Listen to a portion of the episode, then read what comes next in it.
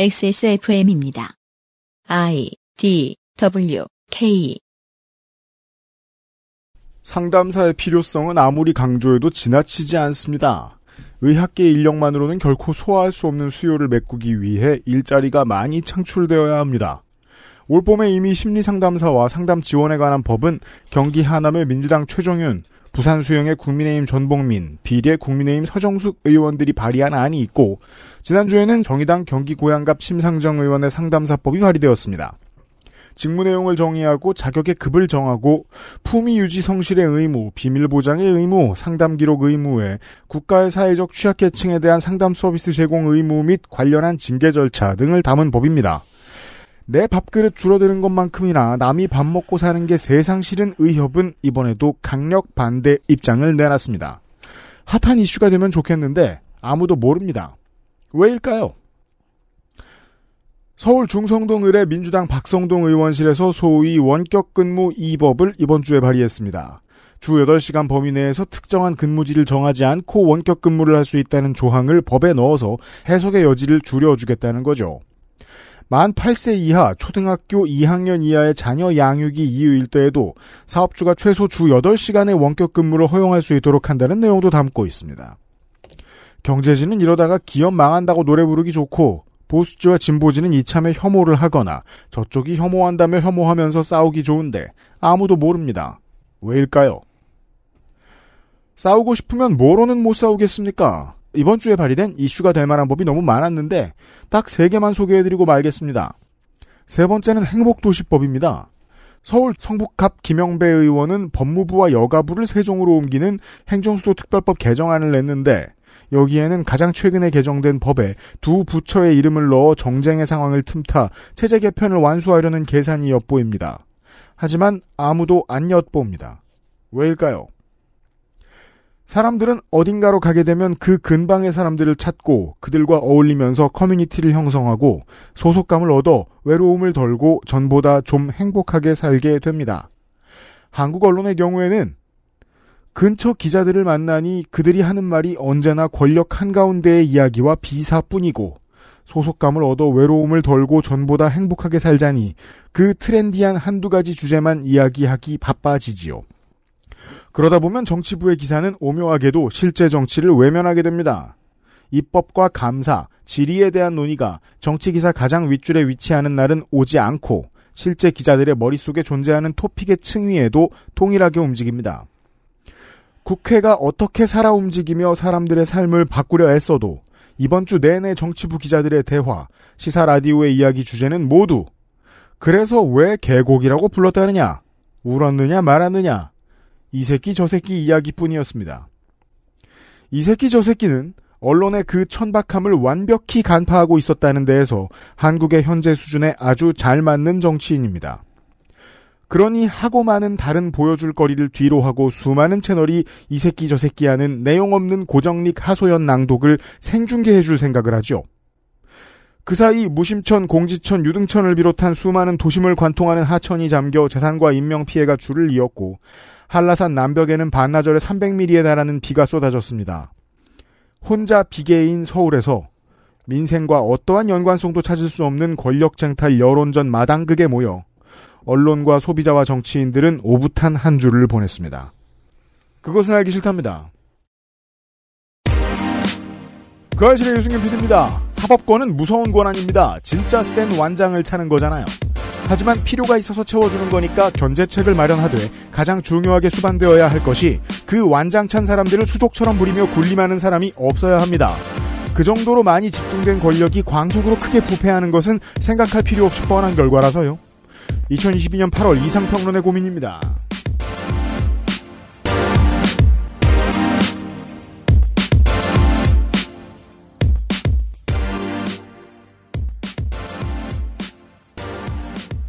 그것은 알기 싫다 469회를 시작합니다. 저는 윤세민 에디터와 함께 있습니다. 네, 안녕하십니까. 윤세민입니다.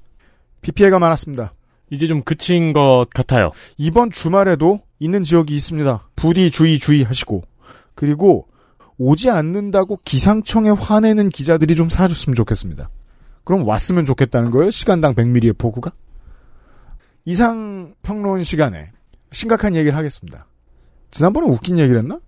아니었던 것 같, 같아요. 손희상 선생입니다. 손이상입니다. 안녕하세요. 아유, 처음에 앞에 오늘 랩하는 줄 알았어요. 그렇게 좀 말하지 마. 난 말한 거예요. 아니, 12년째 그런 말 들어. 여기 12년은 제가 랩을 안 하기 시작한 이후입니다. 공지, 추석맞이 기사 읽기 놀이에 쓸 기사를 찾습니다. 찾아주세요. 이미 많은 제보가 지금 와 있습니다. 네. 제가 하나하나 스티커를 붙이고 있고요. 그렇습니다. 채택된 분들에게는 관연호 XSFM 티셔츠를 답내로 보내드립니다. 네, 포근하게 목을 졸라주는 티셔츠지요. 네. 주의사항이 있다면은 기사에 등장한 사람이 미친놈이거나 등장인물이 미친 소리를 한 기사는 잘 다루지 않아요. 그렇습니다. 우리는 한심한 사회 현상을 다루지만 그것은 미디어의 하나입니다.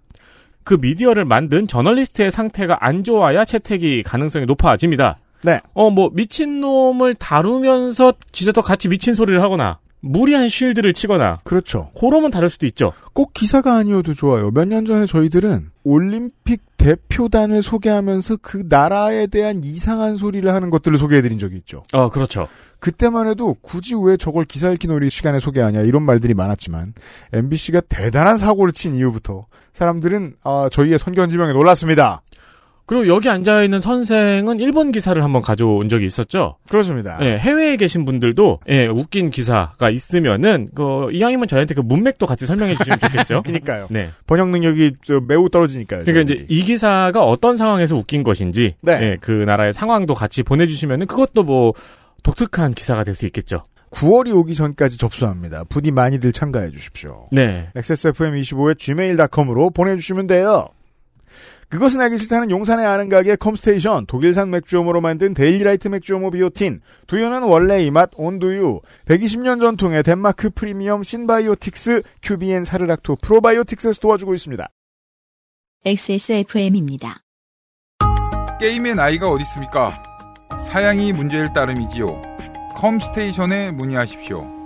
주식회사 컴스테이션. 건강기능식품 광고입니다. 사르르 녹는다. 달콤하게 짜릿하다. 이거 무슨 디저트지? 디저트가 아니고 유산균. 매일 챙겨 먹어야 하는 하지만 자주 잊게 되는 유산균. 사르락토라면 맛있어서 잊을 수가 없다. 눈꽃처럼 사르르. 프리미엄 유산균 큐비엔 사르락터. 제조원 비포단 유통판매원 주식회사 헬릭스미스. 제조일자가 잘 보여요. 두유는 원래 이 맛. 온두유. 기사를 많이 보내주셔야 되는 게, 네. 저희 창고에 지금 관현호 티셔츠들이 쌓여 있거든요. 그렇죠. 이 창고를 빨리 비워야 돼요. 그니까요. 왜냐- 최대한 많이 보내주세요. 그렇습니다. 왜냐하면은 새 옷이 나오니까요. 그렇습니다. XSFM Garments 22년 여름 컬렉션. 여름 컬렉션. 여름입니다. 그렇죠. 여름 컬렉션.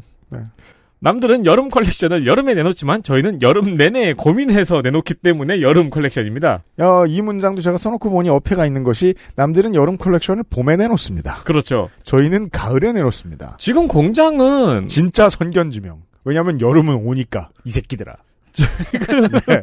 공장은 가을옷 제작 끝났을걸요? 어 그럼요. 네. 가을옷 만들기 바빠가지고 저희를 비웃고 있어요. 아 티셔츠 주문한 놈들 있다고. 네. 네, 여름 내내 저희가 고민해서 여름 컬렉션인 옷이 나옵니다. 네. 8월 27일 토요일 11시에 발매할 가능성이 95%입니다. 일단 1차 발매분이 그때 나옵니다. 일단 그날 전체가 6종의 티셔츠거든요. 네. 이 중에서 4종이 먼저 발매가 됩니다. 그렇습니다. 까만색이랑 아이보리색이랑 건메탈색이 나올 것입니다. 아마도. 아니면 royal blue가 나오나? 그렇고요. 저번 티셔츠의 원단의 반응이 좋았죠. 아 그렇죠. 이번 티셔츠의 경우도 어, 좋은 원단을 찾는다고 유피님이 아주 발품을 팔아서 네. 어, 굉장한 원단을 발견했어요. 그렇습니다. 지금까지 쓴 어, 원단 시장 주차비가 한 저 10만 원에 이르는 것 같습니다. 그래서 원단의 정체성이 아주 모호합니다. 그렇습니다. 폴리에스테르 면과 모달 스판이 들어간 원단이에요. 네 가지가 들어가 있습니다. 그렇습니다. 20년 판보다 더 가벼워졌고 더 부드러워졌습니다. 네, 조금 더 얇아졌습니다. 그렇다고 해서 아이고 뭐 속옷 같네 이런 정도는 결코 아닙니다. 그렇죠. 이 부분 조금 찰랑하면서도 그래도 이렇게 막 몸에 딱 그 왜 바람 불면 몸에 다 드러나는 그런 옷 있잖아요. 네. 네, 그런 느낌은 또 아니고 가볍고 기분 좋게 감싸줍니다. 구김이 적은 건 그대로입니다. 그리고 나무 기둥에 입히지 않는 이상은 목을 조르지 않습니다. 절대로 안 조릅니다. 왜냐하면 넥밴드를 아예 없애는 실험을 해보았습니다. 그래요? 그럼 얼핏 생각하실 때는 그 왜 무인도 코디 있죠? 그렇죠. 다 찢어지고 막 맹수랑 싸우고 그런 네네. 걸로 생각하실 텐데 아니- 아닙니다. 아니면 류 코디. 그렇죠. 숙련권을 쓸 수 없습니다. 얼른 봤을 땐 넥밴드가 있는 것 같은데 없앴습니다. 네, 그리고 지금 저희가 내홍이 심했습니다. 이번 주 요파 씨를 참고하세요. 네, 저희 실제 상황입니다. 사무실 분위기가 왜안 좋아가지고 이게 실무자가 아니라 저는 왜 이럴 때 다른 직원 눈치 보고 있잖아요. 네. 실무자 둘이 싸우고 있을 때 그래서 눈치 보면서 열심히 막 순대국밥 먹고 이러고 있었는데 원가가 엄청나게 올랐어요. 그렇습니다. 원자재 값도 오르고 뭐 이것저것 안 오른 게 없죠. 네. 특히나 이제 또 의료 시장 같은 경우에도 원가가 거의 두 배가 좀 안 되게 올랐습니다. 그렇습니다. 근데 지금 옆에 앉아 있는 저희 사장님이 네. 옷값을 안 올리겠다고 안 올립니다. 네, 안 올리겠다고 하니까 이 실무자인 유명상 PD님이 그럼 우리가 돈은 벌어야 되지 않겠냐. 그렇죠. 나도 고생을 하고 우리가 고생을 하는데 그렇죠. 네, 이 내용이 심했는데 음. 어, 결국 회사는 사장 거니까 사장님의 원안이 통과가 되어서 네. 가격을 올리지 않기로 했습니다. 그렇습니다. 우리 회사는 이케아와 구조가 같죠. 사장 겁니다. 이케아는 많이 남겨요. 그 점이 가장 다릅니다. 네. 이케아는 많이 남기지만 저희는 가격을 올리지 않아서 실무자의 시름이 깊고 저희는 아주 많이 팔아야 조금 남습니다. 가격을 올리지 않기로 결정했다는 사실 전달 드립니다. 8월 27일 토요일에 발매가 됩니다. 11시고요. gunmetal하고 아이보리하고 블랙하고 royal blue가 있고요. chartreuse라고 써있는 색깔은 흔히 나땡키의 volt라고 알고 계신 그 색깔입니다. 형광색. 원래는 chartreuse라고 부르죠. 음. 들어본 일이 없는 이유는 volt라는 컬러가 너무 컬러 이름이 너무 유명하고 아니면 알아듣기 쉽게 뭐 neon green, neon yellow, lime green, lime yellow 정도로 쓰기 때문이죠. 그렇죠. 네. 원래 이 색상의 이름이고 그 색상에 맞췄습니다. 전면이 다 형광색인가요? 네. 그러면은 어 라이더 분들이 많이 애용하시면 좋을 것 같고. 아, 근데 뭐 reflective는 아닙니다. 아, 그래도요? 네, hoodie와 다르게. 네. 교통사고 사망률도 낮춰주고요. 그렇습니다. 네, 눈에 잘 띄는 옷이겠네요. 화끈한 색깔 좋아하시는 분들은 조금만 더 기다려 주십시오.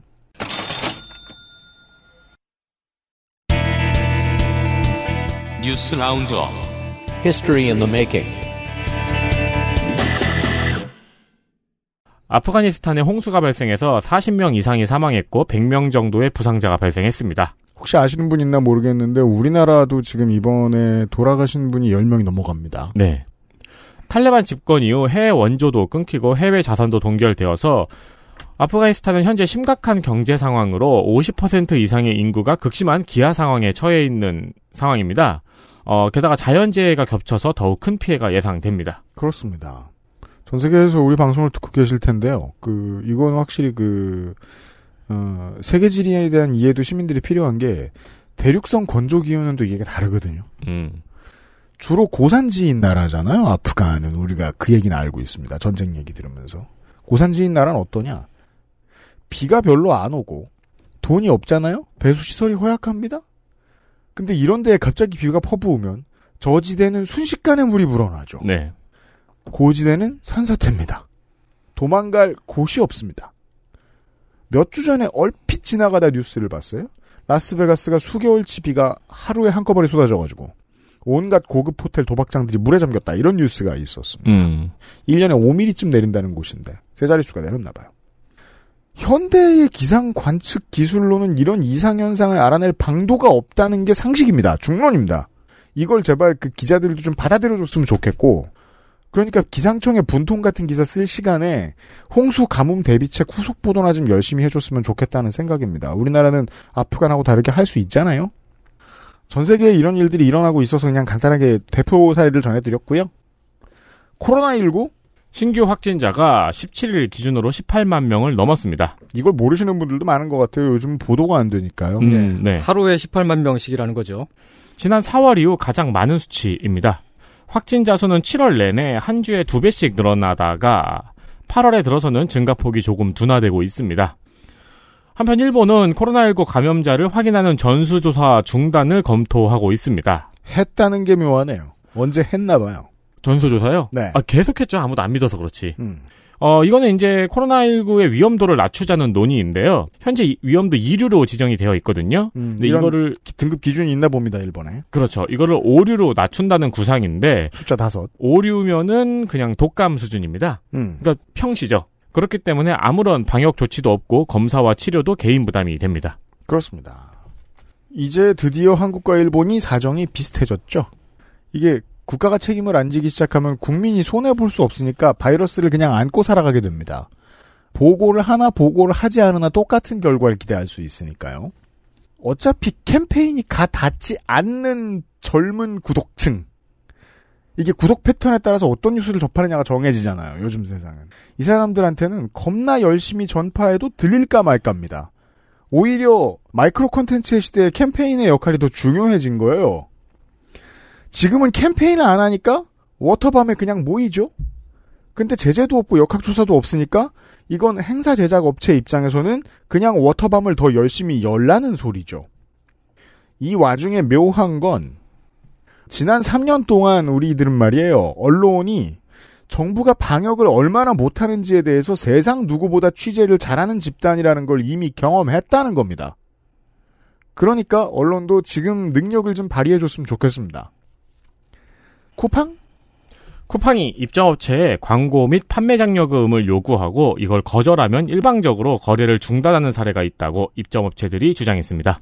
이게 반노동적인 행태들은 종종 TV에서 봤거든요, 쿠팡에. 네. 무슨 에어컨을 안 틀질 않나, 뭐 휴대폰을 뺏질 않나, 등등등.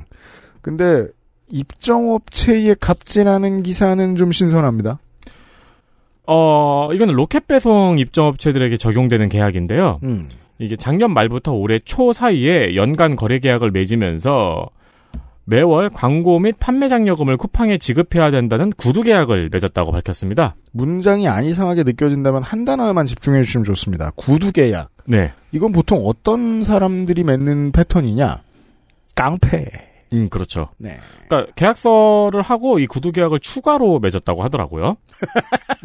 아니, 이 단어가, 이 단어 사용이 언론인들이 너무 마음 좋은 거 아니에요?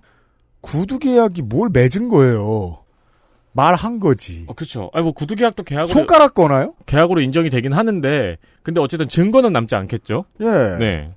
아, 뭐 전화 녹, 녹음했으면 남을 수도 있죠. 음.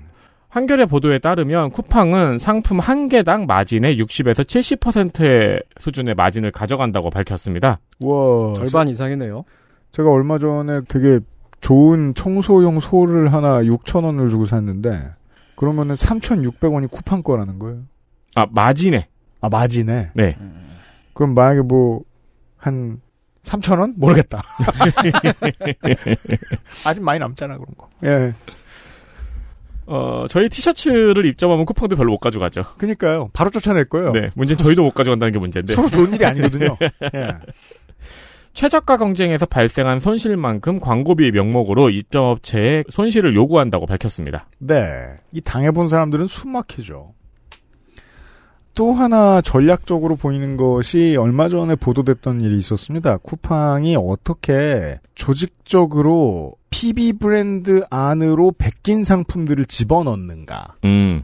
예를 들면 네이버는 이걸 생각보다 법대로 하거든요. 네이버가 우선시하는 업체들을 먼저 정렬해서 검색할 수 없게 해놨고요. 네이버는 제가 알기로 그런 PB 브랜드를 운영하지도 않고요. 네이버는 PB 브랜드를 만들지 않죠. 그 못생긴 캐릭터들 가지고 뭘 하는 건 뭐 자기들 자유입니다. 그건 마음대로 했대요. 음, 라인 캐릭터들 말이죠. 예, 그 네. 손이상이 즐겨 쓰는. 어, 그 못생겼다고 말씀하신 건 문제의 요지가 있을 것 같습니다. 손이상이 즐겨 쓰는으로 고치겠습니다. 네. 체리도 죄는 없어요. 그죠? 아이- 체리는 이뻐요. 그쵸. 아, 요새 저기 UMC랑 텔레그램으로 얘기하면은 자꾸 체리 따봉 보내고 그냥. 기분이 좋아져요. 권력이 생긴 기분이고요. 그래서 이제 그, 그 내용은 뭐 간단히만 설명을 드리면, 처음에 중소기업하고 괜찮은 물건을 가진 중소기업하고 쿠팡이 계약을 한 다음에 그 물건이랑 비슷한 상품을 PB 브랜드로 내놓고, 그 다음에 입을 씻더라라는 겁니다. 음. 아, 그 문제가 잠깐 보도가 된 적이 있었어요. 근데 그 와중에 어, 이런 방식도 가미시킬 수 있겠죠. 쿠팡 입장에서는.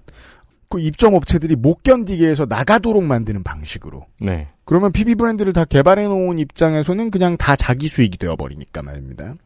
이거는 지금 현안에 대한 얘기였고 좀 큰 얘기는 옛날 옛적의 말입니다. 마천루를 처음 지을 때 줄 하나도 매달리지 않고 사람들이 막 수백 미터 위에서 공사하던 그런 시절. 그 유명한 사진 있죠. 이렇게 그 쭉 철근에서 도시락 먹는 일렬로 그러니까요. 앉아서. 법이 견제할 엄두를 내지 못하던 시절에 큰 공장을 가지고 있던 기업들은 이런 일하는 사람들의 안전, 건강, 행복을 주로 갉아먹는 방식으로 수익을 냈습니다. 역사책에서만 봤죠, 옛날에는. 플랫폼 기업을 견제할 법과 정치인이 지금 제대로 나타나 있지 않죠, 세계는. 플랫폼 기업들이 20세기 초의 거대 기업들처럼 굴고 있습니다. 노예 노동 지향적이랄까요? 이 문제점을 전 세계 시민들은 보통 인식하고 있습니다. 그 증거가 미국 연방거래위원회의 새 위원장 리나 칸 위원장의 인기입니다. 이 사람은 로스쿨을 다닐 때 썼던 논문 때문에 소시적부터 이미 유명했습니다. 제목은 아마존 반독점의 역설. 그 전통적인 가격 담합이나 인상 제재책을 적극적으로 변형을 하면 아마존도 규제할 수 있다는 주장을 담고 있습니다. 전통적인 관료들이 계속 반대했던 얘기거든요. 근데 생각해보면 이 리나칸 위원장은 아직도 소시적입니다. 미국 나이로 지금 32입니다. 음. 바이든 행정부에 대한 민주당 지지층의 지지세가 지금 회복되고 있는데 그 원인은 물론 1번이 인프라법 통과예요. 어제 오바마 전 대통령이 이 인프라법 그 통과 내용을 리트윗하면서 이건 BFD다 이렇게 썼더라고요. 빅 음, 딜. 딜. 저는 둠 때문일 거라고 생각하는데. 네, 그렇죠. 네, BFG 그쵸. 9000 때문일 네. 거라고. 그게 원래 원래 이름이 따로 있긴 하죠. 그게 왜 그러냐면 네. 플라즈마건. 네. 오바마 케어가 통과될 때 당시 버락 오바마 대통령을 소개하면서 조 바이든 부통령이 귀에다 대고 그 단어를 말해요. 음. 카메라가 켜져 있는 줄 모르고 음. 이거 쩔어 이렇게 말해요. 오. 그래서 이 BFD라는 단어가 유명해집니다. 그 말을 오바마가 이 며칠 사이에 썼던 건데요. 이게 그만큼 중요한 법안이라는 걸. 그러니까 이게 물론 그 민주당이 지금 지지세를 회복하고 있는 1번의 원인인데 그 외에는 플랫폼 기업 반독점 연구의 기수라고 볼 수 있는 리나칸의 스타성에도 원인이 있습니다. 그 아까 잠깐 말씀드렸던 쿠팡 노조 중심으로 전통적인 우리나라 대기업들도 왕년에 그만두었을 되게 허접한 노동법 위반 사례 얘기들 계속 새 나오고 있단 말입니다. 근데 플랫폼 기업은 이런 짓을 스스로 그만둘 방법이 없습니다. 왜냐하면 이따위로 굴고도 아직 흑자가 안 났으니까. 바이든 행정부와 리나칸 위원장의 행보를 미국 언론은 뭐라고 부르냐면 빅테크와의 전쟁이라고 부릅니다. 이 뇌관을 국내에서 건드릴 정치인이 누구일지 국내에서도 리스크와 동시에 인기 좀 끌 수 있을 거라고 생각합니다. 리스크는 당연히 있겠죠. 부동산? 윤석열 정부의 부동산 대책이 발표되었습니다. 보도 좀 하세요. 이런 게 있는데. 뭐 요런저런 대책, 요런저런 말들이 있는데요. 가장 중요한 부분은 문재인 정부에서 공공이 주도했던 역세권 등 노후 도심의 재개발 사업을 민간에게 열어주었다는 부분입니다. 네. 그 드문 민간 공공 복합 사업도 지금 적극 수사를 갈구하는 정부인데 그냥 민간 개발은 겁나 열심히 합니다. 네. 예, 이렇게 816 부동산 정책이라는 게 나왔다는 걸 소개해 드립니다. 언론도 꽤 다루는데 헤드라인의 안오를 따름입니다. 관심이 없나 봐요, 이제. 가장 저는 이 대책을 두고 가장 먼저 생각난 곳이 서울역 쪽방촌 이었거든요. 네. 네, 거기 이제 재개발 공공이 하려고 하니까 음. 집주인들이 들고 와서 민간이 하게 하라고 반발을 했잖아요. 어, 원을 이루어주는 정책이죠. 그렇죠. 누군가의. 자, 미국 선거. 미국은 지금 11월 중간 선거를 앞두고 경선이 한창입니다. 이 중 가장 주목을 받은 경선이 와이오밍주의 리즈 체니 의원의 경선 결과입니다. 네. 이 사람은 공화당 대선 후보까지 지낸 적이 있던 딕 체니의 딸이죠. 그렇죠. 네. 네, 체니의 리즈 시절이 아니고요. 네. 리즈 체니 의원은 미국 하원에서 공화당의 유명한 반 트럼프 의원입니다. 트럼프 탄핵에 찬성표를 던지고 의사당 난입 사태를 조사하는 하원 특별위원회에 속해 있는 의원입니다. 때문에 공화당에서도 미운털이 많이 박힌 의원이죠. 어, 헌데 와이오밍주는 트럼프 지지세가 높기도 하고요. 이 트럼프는 리즈 체니 의원이 너무 싫어서 음. 와이오밍의 해리엇 헤이그먼 후보를 직접 골라서 내세우기도 했습니다. 네, 트럼프가 직접 미는 후보와 경선을 치렀습니다.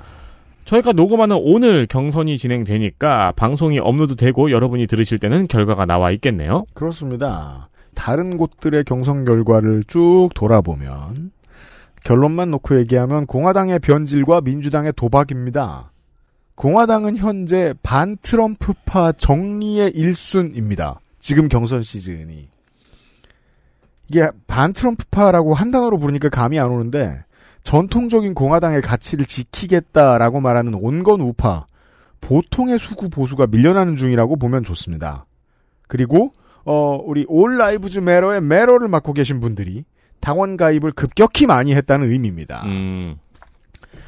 트럼프의 후과가 제가 간단히 끝나지 않는다고 말씀드렸습니다. 트럼프를 지지해서 적극적으로 정치에 관여하게 된 시민들이 앞으로 영원히 당원이 되어서 영향력을 끼치고 원래 별 정관도 없었던 보통 사기꾼들이 물을 만나서 그들의 친구가 되어서 하원 의원이 될 수 있게 된 거죠.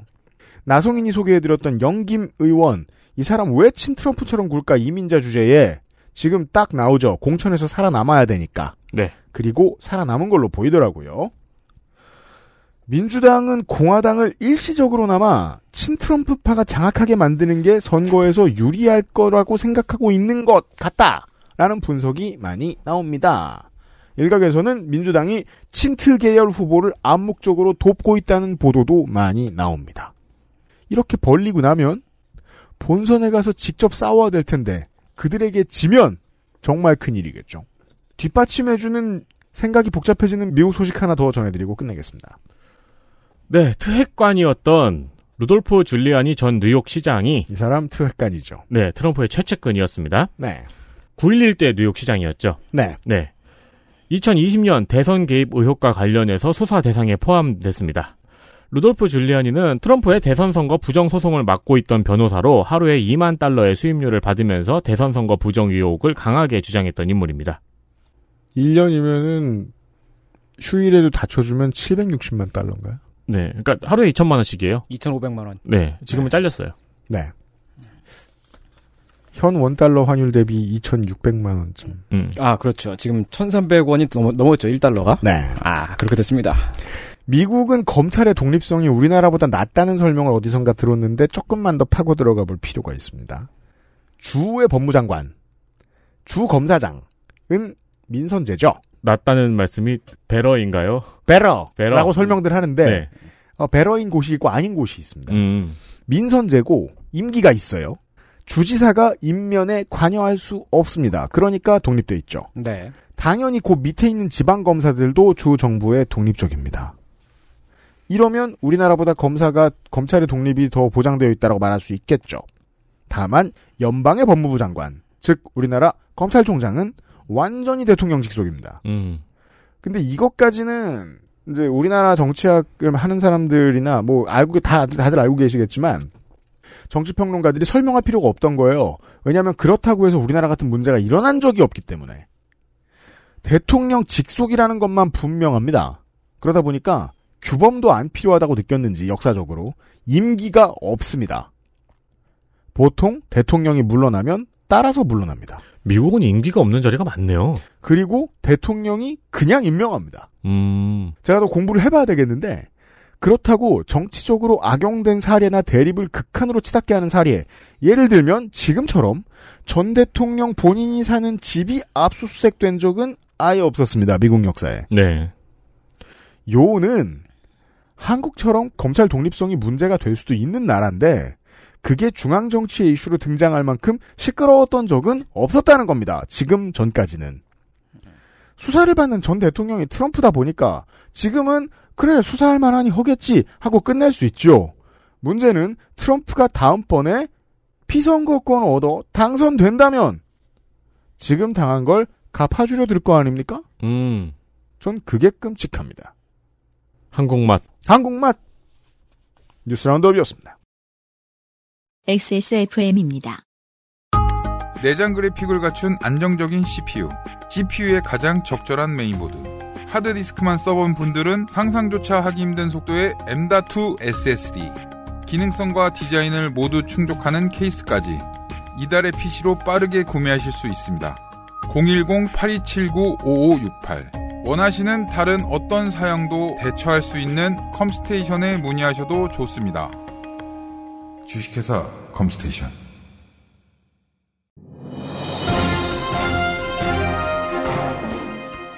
자, 전화 연결해 보겠습니다. 여보세요? 데일리라이트 맥주 효모 드셔보셨다고요? 네, 비슷한 다른 회사 제품도 먹어봤는데요. 분말이라 역하고 먹기가 많이 불편했거든요. 근데 데일리라이트 맥주 효모는 알약이라 먹기도 편하고요. 냄새가 없어 그런지 애들도 잘 먹더라고요. 이거 먹고 나서 우리 남편은 글쎄 이마선을 따라서 잘. 야야 야, 끊어, 끊어. 야, 끊어. 아, 통화 연결이 고르지 못하네요. 들을 말씀은 아직 많이 남아 있는데 아쉽습니다. 말할 수 없는 고민 직접 확인해 보세요. 데일리라이트 맥주 효모. 언제 왜 매진이래? 아니 먹던 거 먹자. 두유가 두유지 뭘. 온두유는 가마솥으로 만든다던데. 가마솥을 쓰는 공장이 어딨냐? 네가 해먹어 네가. 매일 아침 가마솥으로 만들어요. 두유는 원래 이 맛. 온두유.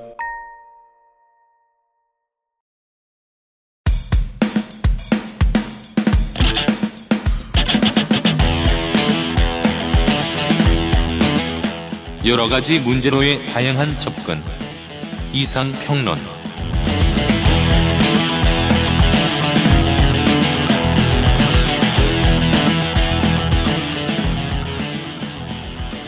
한국인이 네. 뱀파이어한테 물리는 걸 가장 두려워하는 이유가 뭔지 아세요? 뭔데요? 마늘을 못 먹잖아요. 어. 김치도 못 먹어요. 어. 그럼 이제 그 뱀파이어 직장인들이 뱀파이어 농심 이런 데서 만든 네. 마늘맛 피. 네. 그 생각해보면 한국에서 마늘 피하기는 비건보다 더 힘들어요. 의성 피, 창녕 피 등등을 만들어서 보급할 수도 있겠지만 그 맛이 아닐 겁니다. 네. 우리가 제로 콜라를 항상 먹긴 힘든 이유죠. 항상 먹고 있는 두 명의 눈이 땡그레지네요. 어떻게 그래? 분명히 말하는데 블라인드 테스트 하면 몰라요.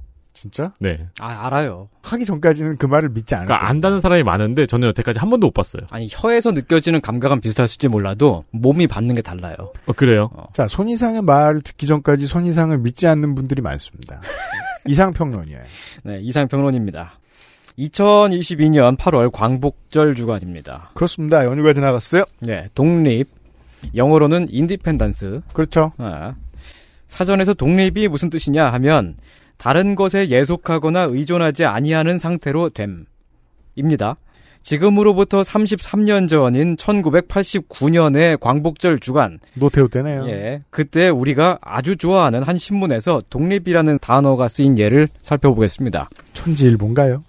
아, 우리가 좋아하는 신문 있죠. 네. 에, 지난 8월 초순 내무장관이 대전을 초도 순시했을 때 제가 네. 이제 눈이 어두워져가지고 네. 그걸 보고 89년에 조순이 내무장관 이었다고 초순 8월 초. 네, 8월 초. 조, 조순의 오탄가.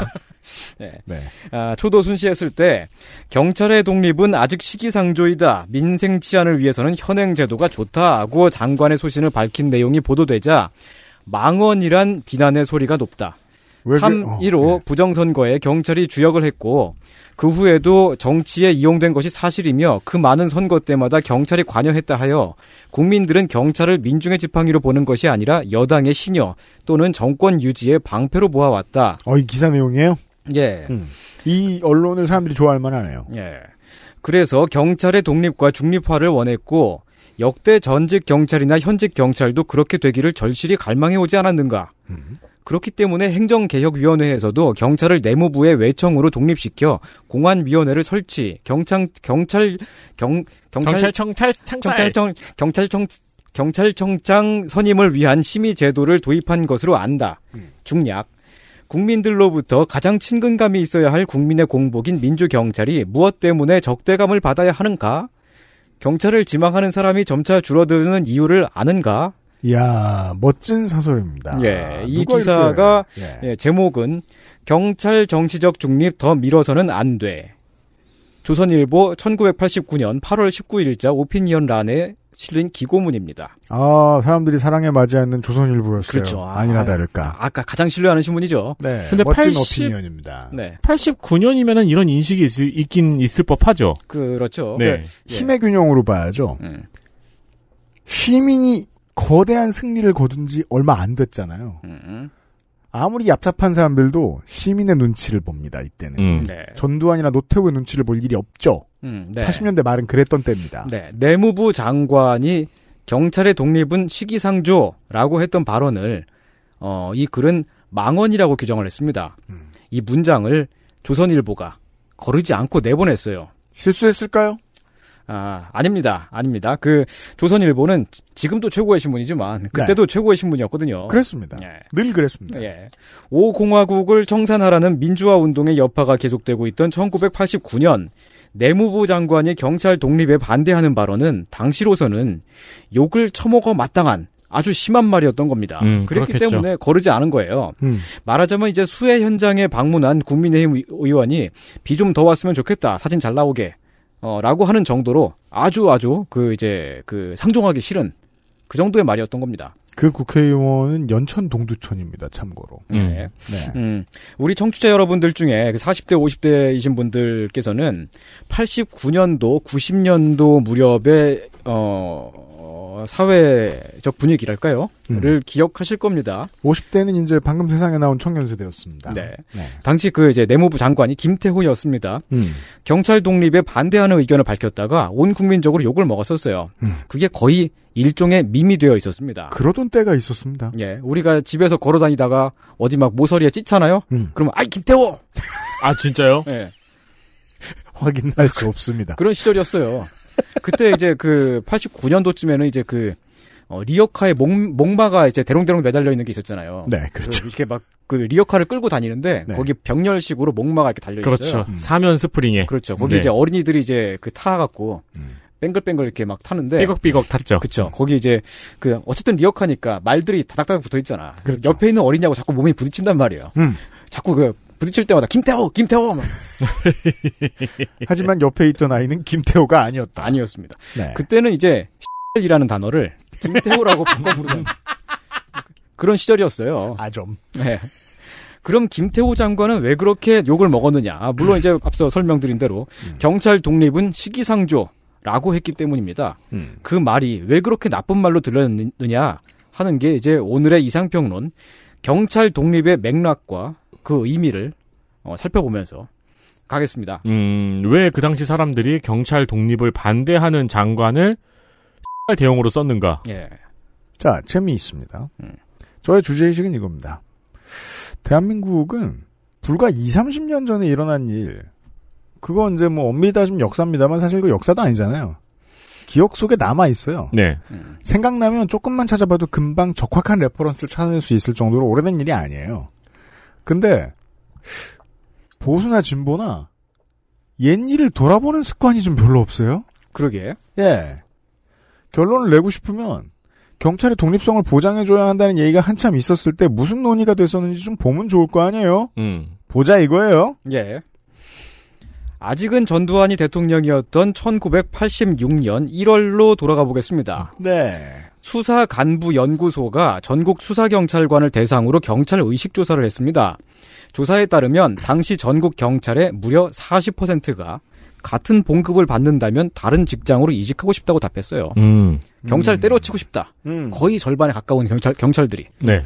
경찰관들이 경찰 직업에 대해 몹시 심각한 회의를 느끼고 있었다는 거죠. 그렇군요. 또 응답자의 68.2%는 청탁을 받은 경험이 있다고 답했습니다. 그 당시에 이야기 어른들이 하던 이야기를 되짚어 보면 이건 매우 낮은 수치입니다. 그렇죠. 거짓말한 경찰들이 많을 것으로 예측할 수 그렇죠. 있습니다. 예, 그 이- 청탁을 들어준 사람은 거짓말을 또 많이 했겠죠. 그렇죠. 경- 청탁을 직접 받고 들어준 사람은 나 청탁 받은 적 없는데? 네. 라고 했을 거 아니에요. 그러니까 설문제도 되고 말하는 사람 있잖아요. 어, 안 했지, 안 했지. 어. 그러니까 이게 지금 68.2%면 3명 중 2명이잖아요. 음. 그 3명 중 2명은 청탁 받은 경험이 있는 거고 음. 나머지 3명 중 1명은 받고 들어준 네. 그쪽이 좀 더, 네, 탁월한 해석. 예, 이- 그래서 이제 68%가 나온 건데 이 수치를 그대로 받아들이더라도 경찰을 쉽게 매수할 수 있다고 보는 사회적 분위기가 팽배했다고 라고 할수 있겠죠. 그러니까 우리가 지금 저 치안 안 좋은 나라들 이야기하면서 혀 끌끌 차는데 네. 우리나라가 그랬던 게 그다지 오래되지 않았다는 거예요. 네. 그 90년대 초중반 한국 영화 보면 꼭 나오는 장면 중에 하나잖아요. 음주운전하다가 경- 걸리면은 면허증 뒤에 만 원짜리 접어가지고 주는 장면.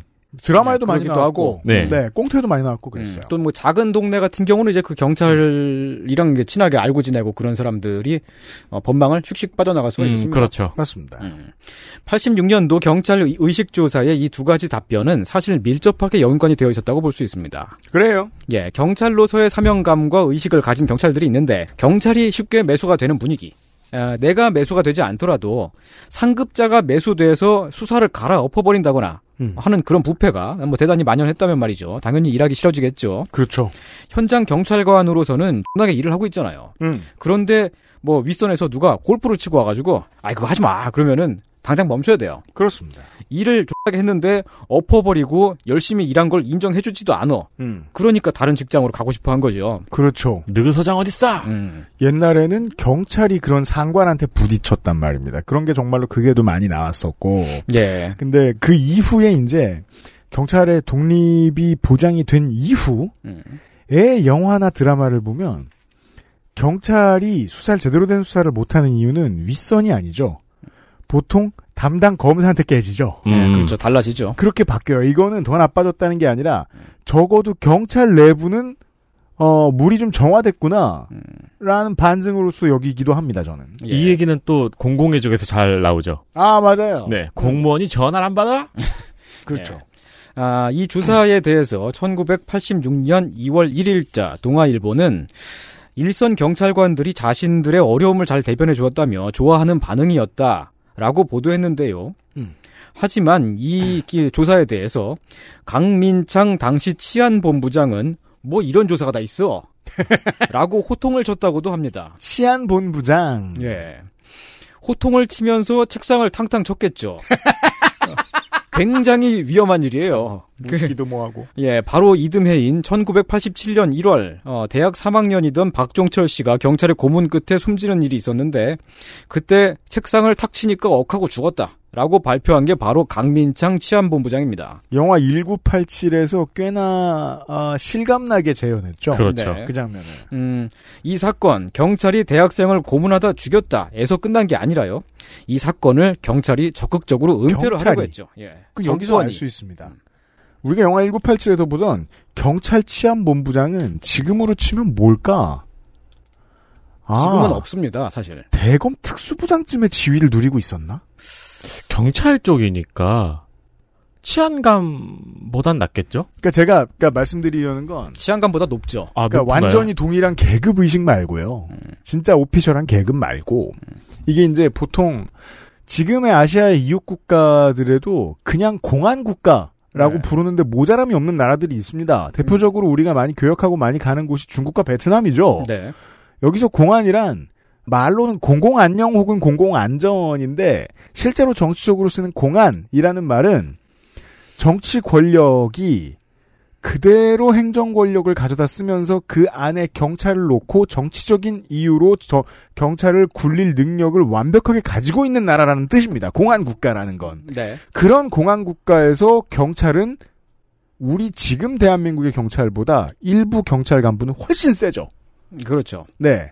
지금 어, 검찰의 중앙의 주요 요직을 차지하고 있는 몇몇 사람들이 누리, 누리는 권력과 비슷한 권력을 가지고 있었던 사람들이라는 겁니다. 아, 예. 그렇게 그 또 경찰의 이제 어떤 권력, 권한이 그 정권과 밀착되어서 집중되어 있을 때 생기는 일이 말이죠. 그 87년도에 이제 박정철 씨의 고문치사 사건의 바로 반년 전이었던 86년 6월에는 경찰이 성고문을 저지르기도 했어요. 네. 대학을 다니다가 제적당한 여대생이 공장에 취업을 했는데 그때는 학력이 너무 높으면 취직이 안 됐으니까 신분증을 위조해서 일을 하고 있었어요. 음. 그걸 의심스럽다고 잡아가서 성고문을 했어요. 음. 고문을 당한 피해자가 그 사실을 폭로했고요. 그리고 재판에서 피해자가 징역 1년 6개월을 받았습니다. 음.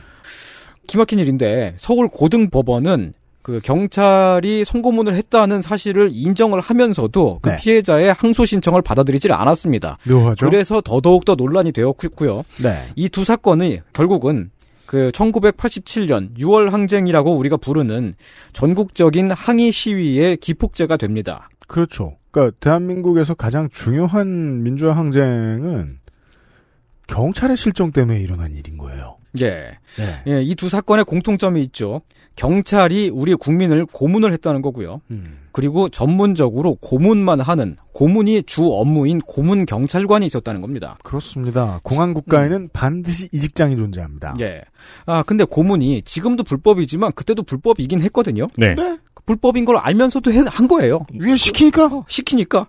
그 사실을 또 정권이 알고 있었어요. 그 위가 자기니까. 그렇죠. 네. 그 내가 정권- 시켰거든. 예, 정권 차원에서 오히려 피해자를 좌경, 용공, 운동권이라고 몰아세우면서 사건의 본질을 흐렸습니다. 음. 아, 그때 뭘 했더라? 성마저도 운동의 도구로 활용한다. 아, 그렇죠. 혁명의 도구로. 아, 어, 네. 그렇죠. 어, 그런 시- 기사가 실리기도 했죠. 네. 네. 그런 기사가 실렸던 이유가 이제 그 부천 경찰서 그 성고문 사건 같은 경우에는 그 나중에 이제 그 청문회 과정에서 드러난 건데 음. 정부 당국자가 언론사 부장급 기자들을 다 모아가지고 다 같이 온천에 갔어요. 막 놀면서 전문 용어로 향응을 제공한다고. 예, 그러면서 이제 그 돈 봉투를 빵빵 뿌렸습니다. 음. 사건을 무마하기 위해서 정부가 사적인 라인을 통해서 기자들한테 돈을 뿌린 거죠. 네. 대한민국의 전통 이야기입니다. 예. 아, 이 87년도의 사건들과 민주화 운동 이야기는 우리가 다들 알고 있는 겁니다. 근데 그렇습니다. 그때를- 종종 까먹을 뿐이에요. 예, 그때를 기억하시는 분들도 많이 있고. 네, 또- 심지어 지금 국회의원이잖아요. 아, 그러니까 그렇죠. 말이에요. 예. 네. 음. 민주화 운동에 참여하신 분들도 많이 계시고요. 그런데 그때 그 미- 전두환을 몰아내고 나서 무엇을 얼마나 어떻게 바꾸었던 걸까요? 가장 중요한 질문입니다. 예. 뭘 얼마나 어떻게 바꿨을까? 이 얘기는 음. 보통의 진보 인사들이 얘기하는 그래서 뭐가 바뀌었는데 같은 부정적인 의미는 아닙니다. 예. 알아보잔 소리입니다.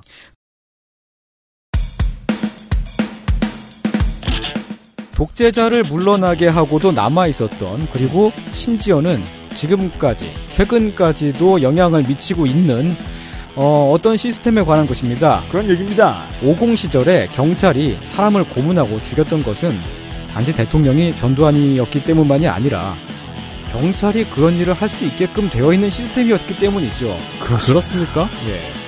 바로 치안본부 체제. 아, 내무부 산하, 내무부 직제 조직으로 치안본부라는 조직이 있었습니다. 그렇습니다.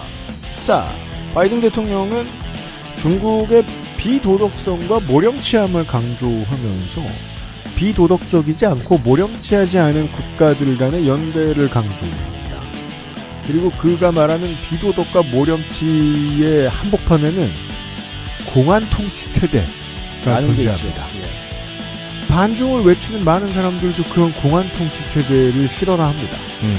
제가 아는 한 지금 반중을 가장 소리 높여 외치는 노인네들은 그 전에 공안에 몸담았던 사람. 보통 사람이 이제 뭐 아유, 너무 자주 얘기하는 얘기가 지겨운가? 사람이 지가 해봐야 겁나 싫어합니다. 겁나 싫어하려면 그게 뭔지를 알아야 됩니다. 네, 대한민국이 공안 국가였던 시절의 이야기를 하고 있는 겁니다. 이달의 이상평론이에요. XSFM입니다.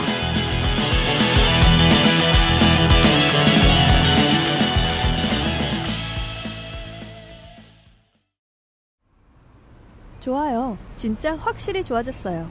어, 이렇게까지 효과가 좋을 줄은 몰랐어요. 자신감이 생기니까 어제는 소개팅도 했다니까요. 아, 저한테 진짜 잘 맞는 것 같아요. 저 이거 먹으니까 세상에나. 아, 저 이마선을 따라서요. 잠먹. 야야, 잠만. 마고 마고 마고.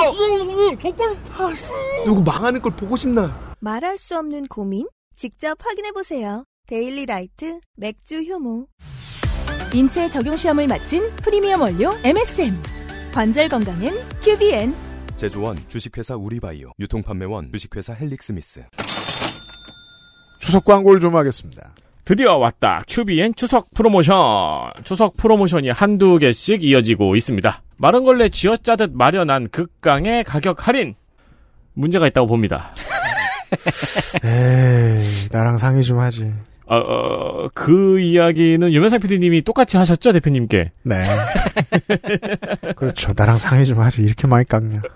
최대 70% 할인이 들어갑니다. 아, 60%, 50%만 할걸.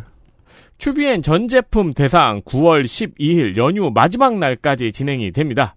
전 제품 70%는 아니고요. 유통기한이 많지 않은 일부 제품은 70%까지 되고 네. 상품에 따라 할인율은 달라집니다. 나머지 할인율을 좀 낮춰야겠다.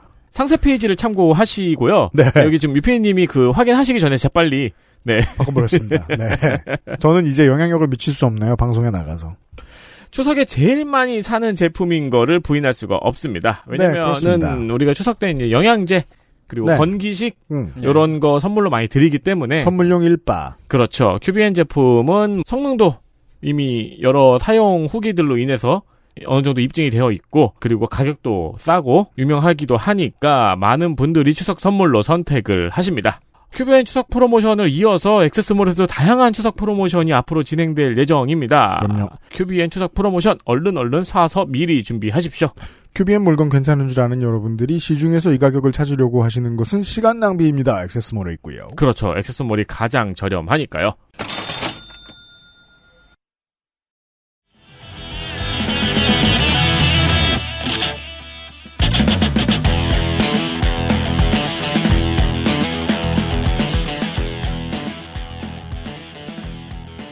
광고 듣고 돌아왔습니다.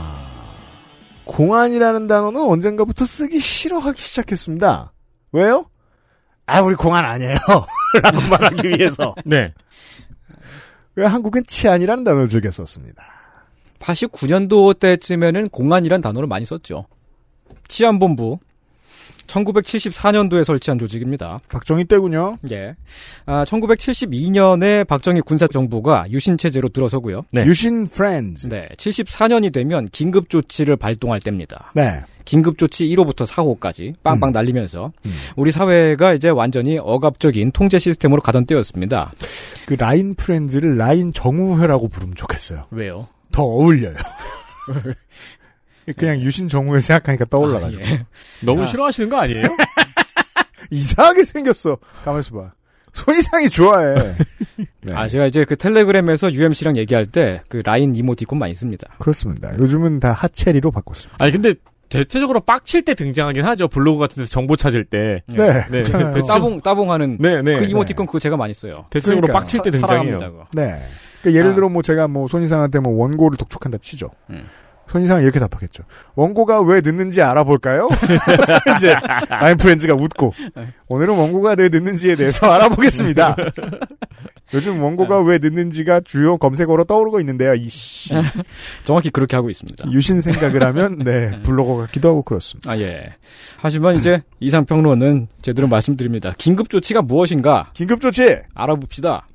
국가가 전 국민에게 명령을 내리고 그 명령을 위반한 국민을 군법회의로 처벌하는 것이었습니다. 민간인을? 네. 긴급조치 1호는 유신체제를 비판하는 이야기를 방송, 신문보도, 출판, 기타 어떤 방식으로든 타인에게 전파하면 그 사람을 영장 없이 체포해서 네. 징역 15년에 처한다는 거였어요. 음. 그게 긴급조치 1호의 내용입니다. 그렇습니다. 자, 이런 조치가 행해질 때 치안본부를 왜 만들었을까요? 왜 만들었겠냐? 아, 당연히 긴급조치를 무력으로 발동하려고 만든 거지요. 그런 이게 조직입니다. 공안 통치죠. 네. 경찰로 하여금 국민들을 잡아가게끔 하는 뭐 그런 일을 시키려고 음. 만든 게 치안본부 시스템이죠. 그죠. 이게 이제 왕정과 공화정의 좀 차이죠. 네. 왕정일 때는 사법권이 이제 통치자에게 그대로 손에 쥐어져 있는 게 하나도 이상한 일이 아니기 때문에 네. 그냥 이름만 다를 뿐 아무 관리나 붙잡아다가 저놈을 잡아와라 음. 라고 하면 됐단 말이에요. 네. 근데 민주국가에선 그게 안 되잖아요. 그래서 구실을 열심히 만들죠. 잡혀가지 않는 나머지 모든 사람들에게 거짓말을 하기 위함이죠. 왜냐하면 표가 없으면 독재자도 죽으니까. 음. 그래서 어떻게든 마련해 놓은 그 당시의 최신의 트렌드가 공안 통치였던 겁니다. 경찰을 활용한. 네. 그게 오공화국 전두환 체제에서도 그대로 남아 있었어요. 그럼요. 근데 1985년 총선이 있었잖아요. 음. 국회의원 총선이 상당한 지 불과 보름밖에 안 된 신민당이 돌풍을 일으키면서 원내 제2당이 되었거든요. 두 주 만에 원내 제2당이 됩니다. 네, 그게 그 선거를 방해하려고 음. 선거 날짜를 멋대로 한 두 달인가 세 달인가 네. 앞당겨 썼습니다. 음. 어, 신민당 후보들이 후보 등록을 못하게 하려고요. 네. 또 그 총선을 앞두고 김대중 씨가 그 미국에서 귀국을 했는데 음. 비행기에서 내리자마자 자택에 연금을 시켰고요. 그렇습니다. 김영삼 씨가 마중을 나가려고도 했는데 상도동 자택을 포위하고 못 나가게 막았습니다. 음. 가장 거물급인 야당 인사 두 사람을 묶어놓고 선거를 치렀어요. 집에 가다 놓고. 음. 그러고도 결과가 민정당에 불리하게 나온 겁니다. 네. 음, 저번 뉴스 아카이브 시간에 이 선거 결과에 빡쳐가지고 전두환이 국제그룹을 해산시켰죠. 아 그런 그렇죠. 얘기가 지금 지난번에 나갔었나요? 네, 아, 예. 뉴스 아카이브 시간에 잠깐 다룬 적이 있었습니다. 그렇군요. 화가 나면 무엇이든 해야 했기에 네. 전두환은 50대에 관제 여당이 아 관, 관제 야당이 두 개 있었습니다. 어떻게 써도 무방합니다. 아, 예, 그렇죠. 여당이나 야당이나 사실상 민정당이죠. 근데 네. 형식상으로만 존재하는 그 가짜 야당이 있었어요. 민주한국당. 그렇죠. 청년 민정당. 우리 예, 요즘 말로 거. 하면 그런 겁니다. 음, 국민당 뭐 이렇게 이렇게 있었는데 네. 아 그쪽에 있었던 국회의원들이 어 약간 좀 분위기가 심상치 않은데. 그죠. 어, 그러고 신민당으로 대거 이적을 했어요. 그러니까 이런 거예요. 음. 어용 노조를 만들어요. 네. 그 어용 노조를 다 만들어 놓고 어, 직원들을 어용 노조로 다 집어넣어요. 그래서 다 어용 노조 소속이 소속이 돼요. 네. 근데 어용 노조 사람들이 자꾸 원래 노조로 들어가는 거예요. 음. 그런 일도 있습니다. 그거야말로 진짜 역풍이죠. 네. 예, 순방향이 아니라. 예. 음. 예, 근데 그 총선 때에 신민당의 선거 공약이 대통령 직선제 개헌이었거든요. 음. 그렇죠. 이러면 전두환이 안 뽑힐 걸, 그러니까 전두환의 후계자가 당시 노태우 였는지 아무도 알- 몰랐습니다. 음. 전두환의 후계자가 안 뽑힐 게 눈에 보이듯 뻔하거든요. 네, 대통령이 국민을 직접 선출한다는 건 이건 이제 독재 체제- 체제가 무너진다는 거잖아요. 그렇죠. 85년에 했던 공약이죠. 음, 네. 예, 그러니까 지진 전에 무슨 벌레나 동물들이 옮겨 다니듯이. 음. 아, 더구나 81년도에 IOC가 서울 올림픽 개최를 확정했습니다. 음. 아, 그러니까 이제 안 그래도 외국의 시선을 신경 써야 될 때잖아요. 음. 근데 DJ가 귀국을 하면서 어, 에드워드 페이언 어, 미국 하원 의원, 토마스 포글리에타 하원 의원, 버나드 에- 아론슨 어, 백악관 보좌관, 음. 존리 미국 해군 제독, 장군, 어, 브루스 커밍스 워싱턴대 교수, 뭐 이런 사람들을 잔뜩 대동하고 왔어요. 미국이 수비형 전사들을 잔뜩 실어주고 네. 그렇죠. 같이 보내준 거죠 일부러 네. 그 사람들만 좋아서 온 게 아니죠 음. 미국의 메시지죠 네. 그렇게 왔으니까 이제 전두환 입장에서는 약간 X인 거잖아요. 약간만 된 거가 아니죠 음. 네 평생 동안 해먹을까 하는 마음도 분명히 있었을 거예요. 그렇습니다 아, 그랬는데 이제 누가 그 감히 드라마 제오공화국을 만듭니까 그냥 평생 해먹을 그랬는데 건데 국민의 여론으로나 해외에서의 압력이나 이제 직선제를 받아들이지 않기가 매우 어렵게 된 것이죠. 음. 독재자의 고민입니다 네. 그냥 계속 독재를 하자니 외부의 압력이 거세서 네. 계속하면 내가 누군가한테 뚫어 맞거나 음. 아니면 그게 정세가 불안하다는 걸 알면 내부에서 내 부하들이 날 칠 것 같아. 네. 겁나 불안해요, 인생. 따라서 직선제 개헌을 최대한 늦추든지 아니면 받아들이더라도 최대한 민정당에 유리하게끔 어, 선거를 만들려면 뭔가가 필요했겠죠. 그렇죠. 그래서 직선제를 하기 전까지 내가 이기지 않을 수 없는 상황을 만드는 거예요. 음, 음. 그래서 1986년 치안본부에 정보부, 보안부, 대공부 이런 부서들을 설치했습니다. 앞에서 공안. 예. 아, 원래 정보과, 보안과, 대공수사과 이렇게 있던 과들을 승격해서 부로 만든 건데 음. 조직이 커졌으니까 그만큼 인력도 늘어났지요. 네. 자, 이런 조직들을 거느리고 있는 치안본부는 내무부 직제였다고 말씀드렸습니다. 네. 내무부, 내무부는 정부의 사무, 총무를 보는 부처지요. 그렇죠. 이 내무부가 행정자치부가 되었다가 안전행정부가 되었다가 지금의 행정안전부가 되었습니다. 음. 그런데 내무부는 어, 지금의 행안부도 마찬가지입니다만 전국의 모든 공직 선거를 관장하는 부처입니다. 음. 선거 관장 부처가 대규모 경찰 조직을 거느리고 있으면 네. 선거에 경찰을 이용할 수가 있게 되지요. 그렇죠. 경찰이 쥐고 있던 사건을 선거에 맞추어서 적절한 타이밍에 터트립니다. 만일 선거 전에 이제 터트릴 만한 사건이 없다. 음. 그러면 이제 학생들을 잡아가서 고문을 하기도 하고 그러는 거죠. 그렇죠. 자, 이게 86년도에 부천경찰서 성고문 사건, 87년 음. 박종철 씨 고문치사 사건, 이런 일들이 말이죠. 하나하나 개별적인 사건이 아니라 음. 독재 정권이 치안본부 시스템을 최대한 가동해서 짜놓았던 커다란 플랜의 일부였던 것입니다. 인과 일관성을 찾는 건 쉽습니다, 이건. 네. 88년도에 총선이 또 예정이 되어 있었으니까 그 전에 큰 그림을 완성을 시켜놔야 되잖아요. 네. 음. 학생운동, 노동운동, 그리고 야당 후보들, 북한 사이에 어떤 연계가 있다라는 수사 결과를 억지로 짜맞추기 위해서 그 중간에 있던 무고한 사람들을 잡아가서 그런 말이 나올 때까지 고문을 했고요. 네. 이때 항상 등장했던 게 그 이렇게 큰 종이 전지 이렇게 넘기면 있는 조직도였죠. 네. 네. 행동대장 누구 뭐 어. 누구 이런 식으로 사진 붙여놓고. 예. 근데 그걸 경찰이 만든 거잖아. 그렇죠. 실제로 그 사람들이 그 조직이 있는 게 아니고. 나중에 이제 그 고문을 받았던 분들의 증언에 의하면 난생 처음 보는 거라고. 네. 네. 그리고 음. 그걸 만드는데 결정적인 역할을 했을 것으로 보이는 사람 중에 한 명이 2022년에 등장했죠. 음. 경찰로요. 어, 예, 그렇죠. 그러게. 네. 어, 그때 고문을 당했던 사람이 한두 명이 아닙니다. 그럼요. 네, 그랬었는데 이 두 가지 그 부천경찰서 사건과 박종철 씨 고문치사 은폐 사건이 세상에 크게 드러남으로 인해서 87년 민주항쟁이 일어나고 음. 결국은 전두환 씨가 직선제 개혁을 받아들였습니다. 네. 음, 이렇습니다. 네. 하지만 그 직선제 개혁 이후에도 경찰 시스템, 치안본부 시스템은 그대로 남아 있었단 말이죠.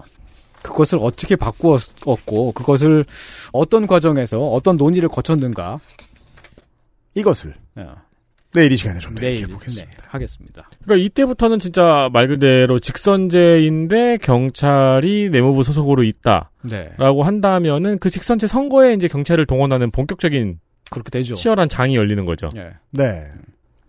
우리가 이제 그 독재 정권을 유지하는데 꼭 필요한 것. 네. 강압이 됐든 자의가 됐든 열렬한 하수인 음. 두 세력.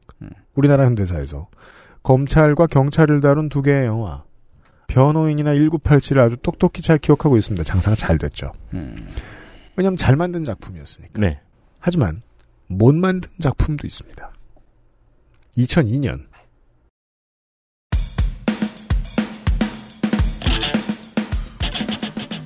긴급조치 19호라는